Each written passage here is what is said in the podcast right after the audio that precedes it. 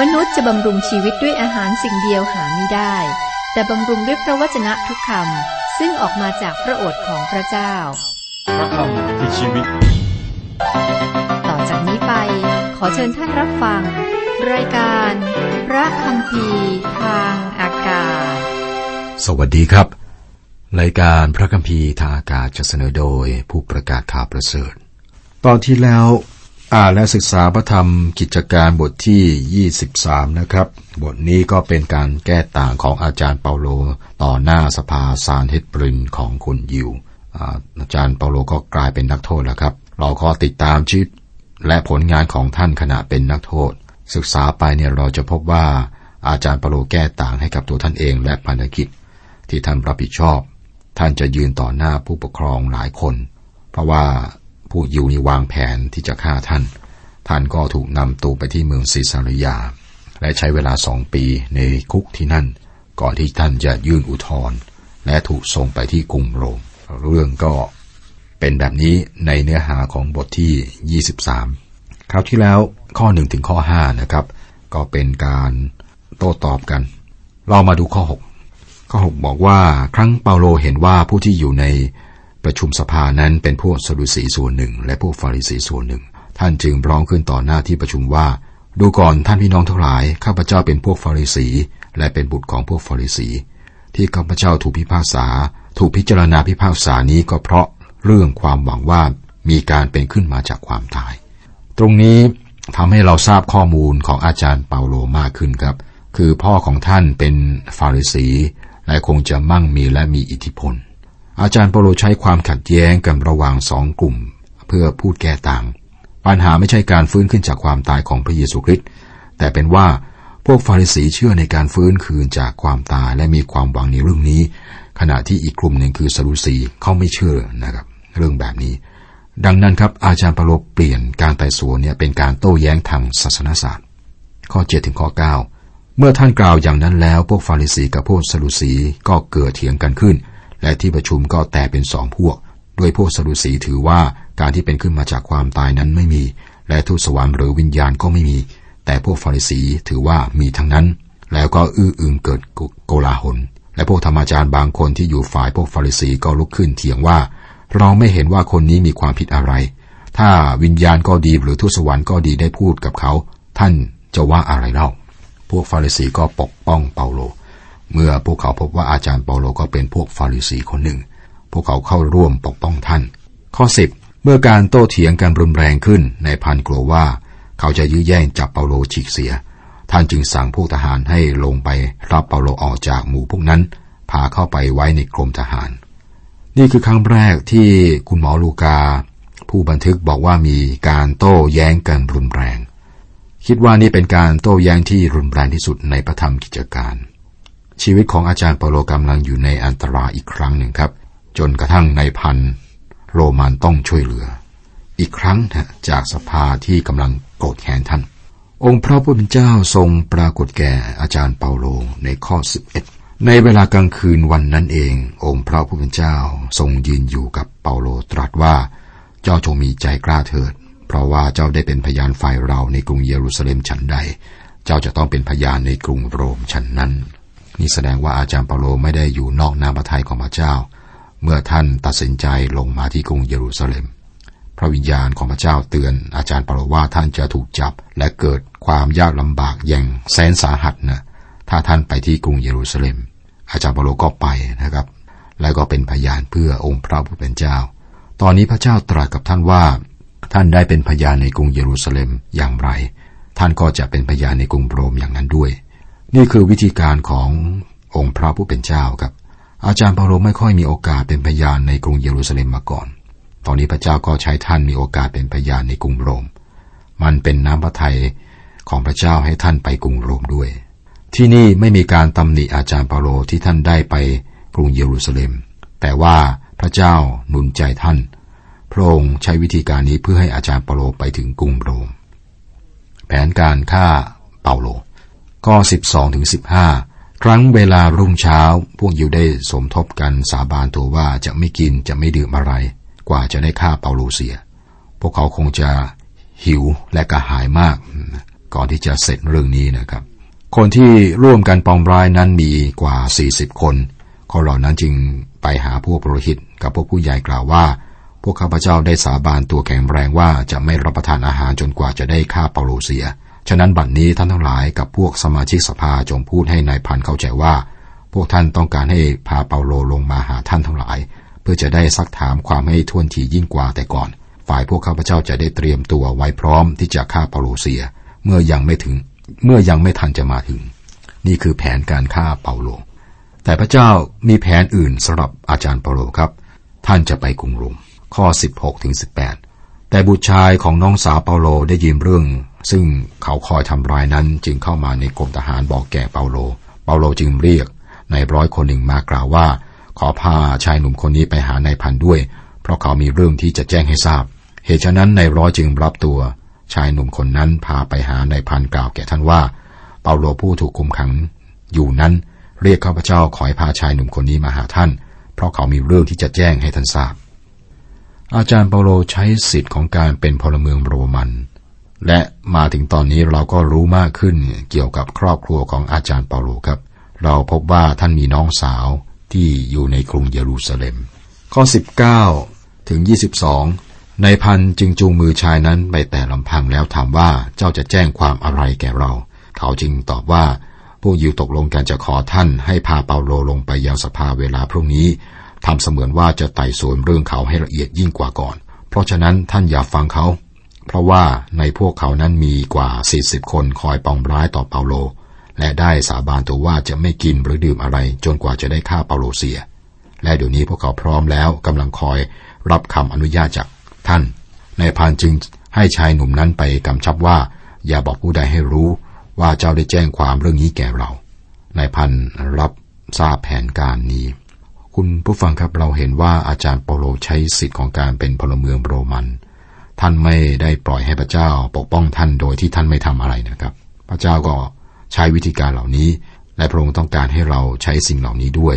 ไม่ได้หมายความว่าเราไม่วางใจในพระเจ้า แต่เราวางใจให้พระเจ้าใช้วิธีการต่างๆ เพื่อให้พระประสงค์ของพระองค์นั้นสำเร็จ อาจารย์เปาโลถูกส่งตัวไปเมืองซีซาริยา ข้อ 23-24 ฝ่ายในพันจึงเรียกนายร้อยสองคนมาสั่งว่า จงจัดพลทหารสองร้อยกับทหารม้าเจ็ดสิบคน และทหารหอกสองร้อยให้พร้อม ในเวลาสามทุ่มคืนวันนี้ จะไปยังเมืองซีซาริยา ในร้อยแต่ละคนจะมีทหารภายใต้การดูแลหนึ่งร้อยคน ข้อ 24 และจงจัดสัตว์ให้เปาโลขี่จะได้ป้องกันส่งไปยังเฟลิกผู้ว่าราชการเมือง นี่เป็นทหารกลุ่มใหญ่ที่ไปส่งอาจารย์เปาโลที่เมืองซีซาริยา และนี่คือการวางใจในพระเจ้าหรือไม่ แน่นอนครับนายพันได้สั่งเช่นนี้ แต่อาจารย์เปโลเป็นผู้ที่เรียกร้องการคุ้มครองแบบนี้ อาจารย์เปโลอยู่ในน้ำพระทัยของพระเจ้าในการทำเช่นนี้ แน่นอนอมันบอกถึงอันตรายที่ท่านมีอยู่ และไม่สงสัยว่าพวกยิวก็ต้องตั้งใจจะฆ่าท่านอย่างแน่นอนนายพันก็ส่งอาจารย์เปาโลไปให้การต่อหน้าเฟลิกผู้ว่าราชการเมือง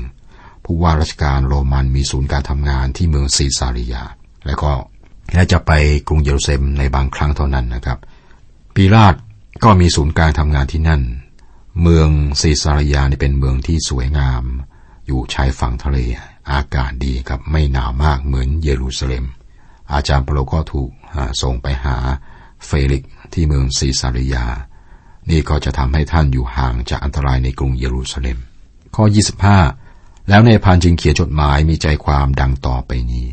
นายแพทย์ลูกาผู้บันทึกพระธรรมกิจการครับ ได้บอกเนื้อหาของจดหมายให้เราทราบ ในข้อ 26 คลาวดิอัสลีคลาวดิอัสลีเซียส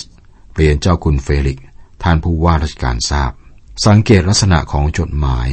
ในสมัยนั้นไม่ได้เซ็นชื่อในตอนท้ายจดหมายนะครับ แต่ว่าใส่ชื่อผู้เขียนในตอนต้นของจดหมายแทน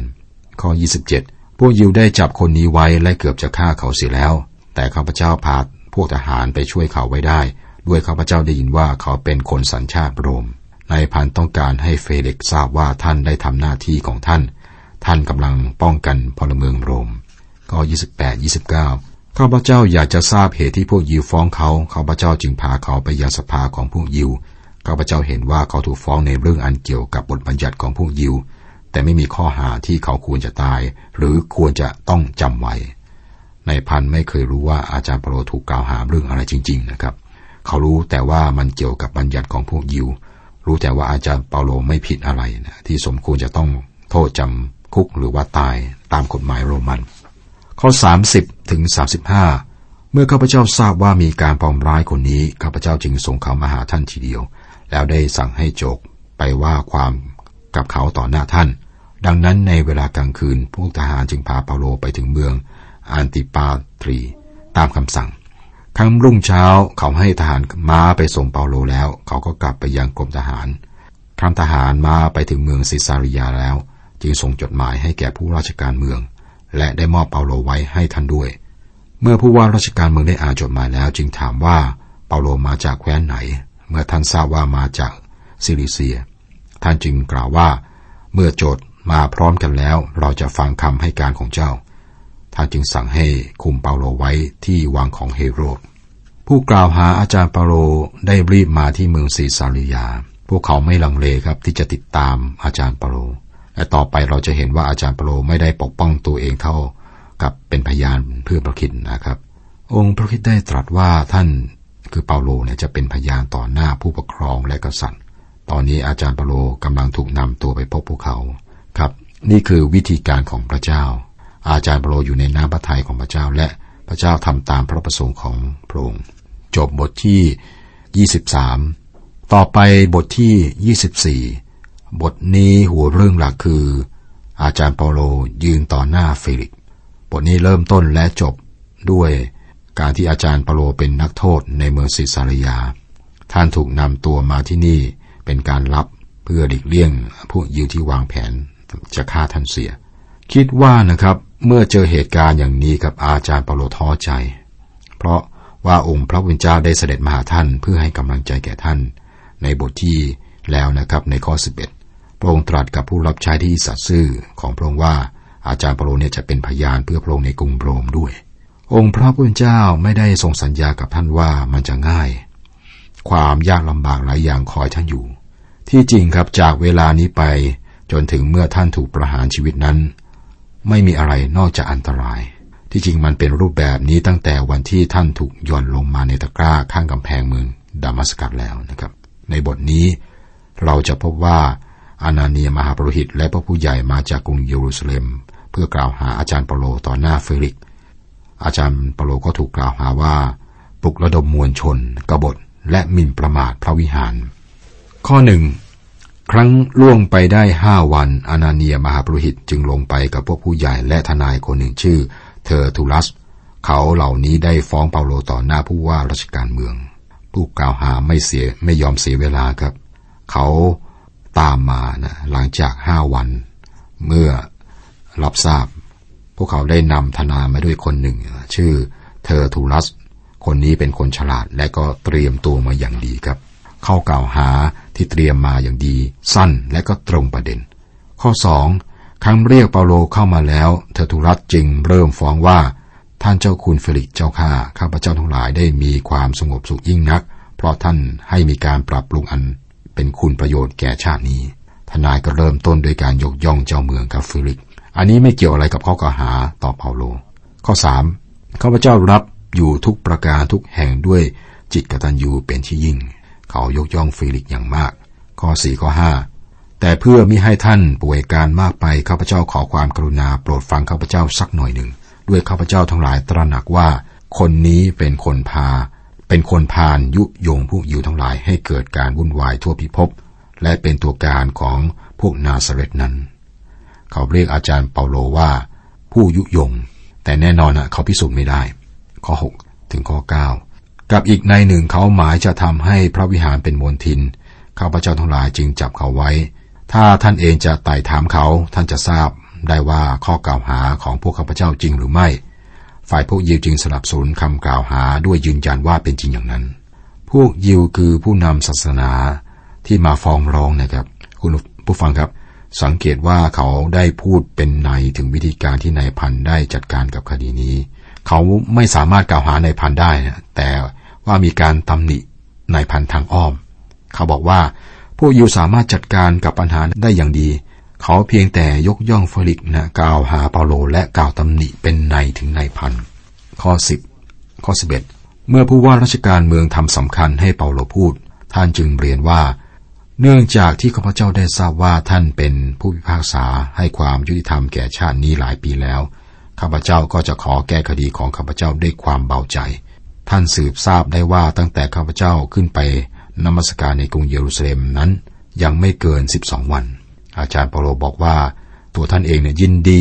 ที่ได้สู้คดีต่อหน้าฟิลิกท่านรู้ว่าฟิลิกได้เป็นผู้พิพากษาคนชาตินี้มาหลายปี ซึ่งหมายความว่าฟิลิกเข้าใจในธรรมเนียมของพวกเขา ดังนั้นสิ่งที่อาจารย์เปาโลบอกจะไม่เป็นสิ่งที่แปลกสำหรับฟิลิกสำหรับฟิลิกนะครับ ข้อ 12ถึง14 เขาไม่ได้เห็นข้าพเจ้าเถียง กันกับผู้หนึ่งผู้ใด หรือยุยงประชาชนให้วุ่นวาย ไม่ว่าในพระวิหารในธรรมศาลาหรือในเมือง เหตุการณ์ทั้งปวงที่เขากำลังฟ้องข้าพเจ้านี้เขาพิสูจน์ไม่ได้ แต่ว่าข้าพเจ้าขอรับต่อหน้าท่านอย่างหนึ่งคือ ตามทางนั้นที่เขาถือว่าเป็นลัทธินอกรีตข้าพเจ้าปฏิบัติพระเจ้าแห่งบรรพบุรุษทั้งหลายของข้าพเจ้าข้าพเจ้าได้เชื่อถือคำซึ่งมีเขียนไว้ในพระคัมภีร์ ในคัมภีร์ธรรมบัญญัติ และในคัมภีร์ ผู้เผยพระชนะทั้งหมด เนื่องจากเฟลิกเข้าใจธรรมเนียมยิว อาจารย์เปาโลก็บอกท่านว่าท่าน ตัวท่านเองได้ไปที่กรุงเยรูซาเล็มเพื่อนมัสการตามธรรมเนียมของพวกยิว บอกว่าข้าพเจ้าทำสิ่งที่ถูกต้องต่อชนชาติของข้าพเจ้า แต่ข้าพเจ้าต้องยอมรับว่าวิธีการซึ่งข้าพเจ้านมัสการพระเจ้านั้น นอกรีดสำหรับพวกยิว อาจารย์เปโลบอกชัดเจนว่าวิธีการนมัสการของท่านเป็นไปตามคำสอนของ บรรพบุรุษนั่นคือตามพันธสัญญาเดิม ท่านยืนยันในในประเด็นนี้นะครับ ข้อ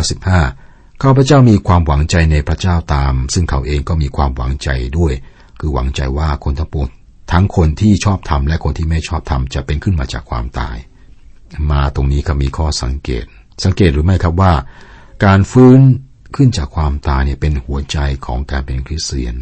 และเป็นเช่นนี้มาตั้งแต่ต้นนะครับ บททดสอบ คือคำถามว่าท่านคิดอย่างไรเรื่องประคิดพระองค์ได้สิ้นพระชนเพื่อท่านหรือไม่ ได้ฟื้นขึ้นจากความตายหรือไม่ อาจารย์เปาโลได้มาถึงแก่น คือการฟื้นจากความตายขององค์พระคิดท่านได้เน้นตรงนี้ทันทีครับ ข้อ 16 ในข้อนี้ข้าพเจ้าอุตส่าห์ประพฤติตามที่จิตสำนึกเห็นว่าดีเสมอมีให้ผิดต่อพระเจ้าและต่อมนุษย์ อาจารย์เปาโลเป็นพยานว่าสิ่งที่ท่านได้ทำ ท่านทำเพื่อเห็นแก่จิตสำนึกของท่าน ข้อ 17 ครั้งล่วงมาหลายปีแล้วข้าพเจ้านำทานมายังชนชาติของข้าพเจ้าและได้ถวายเครื่องบูชา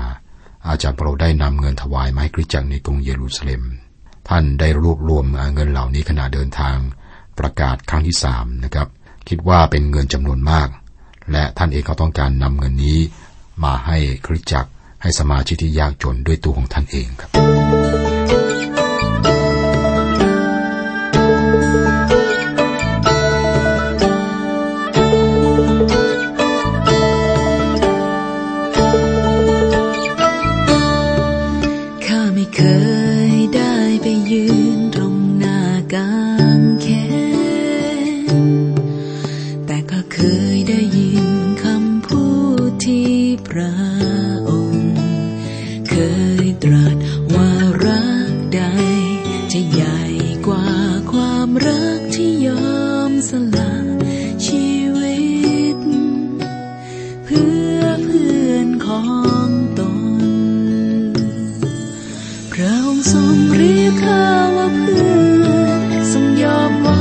ชนเพื่อข้า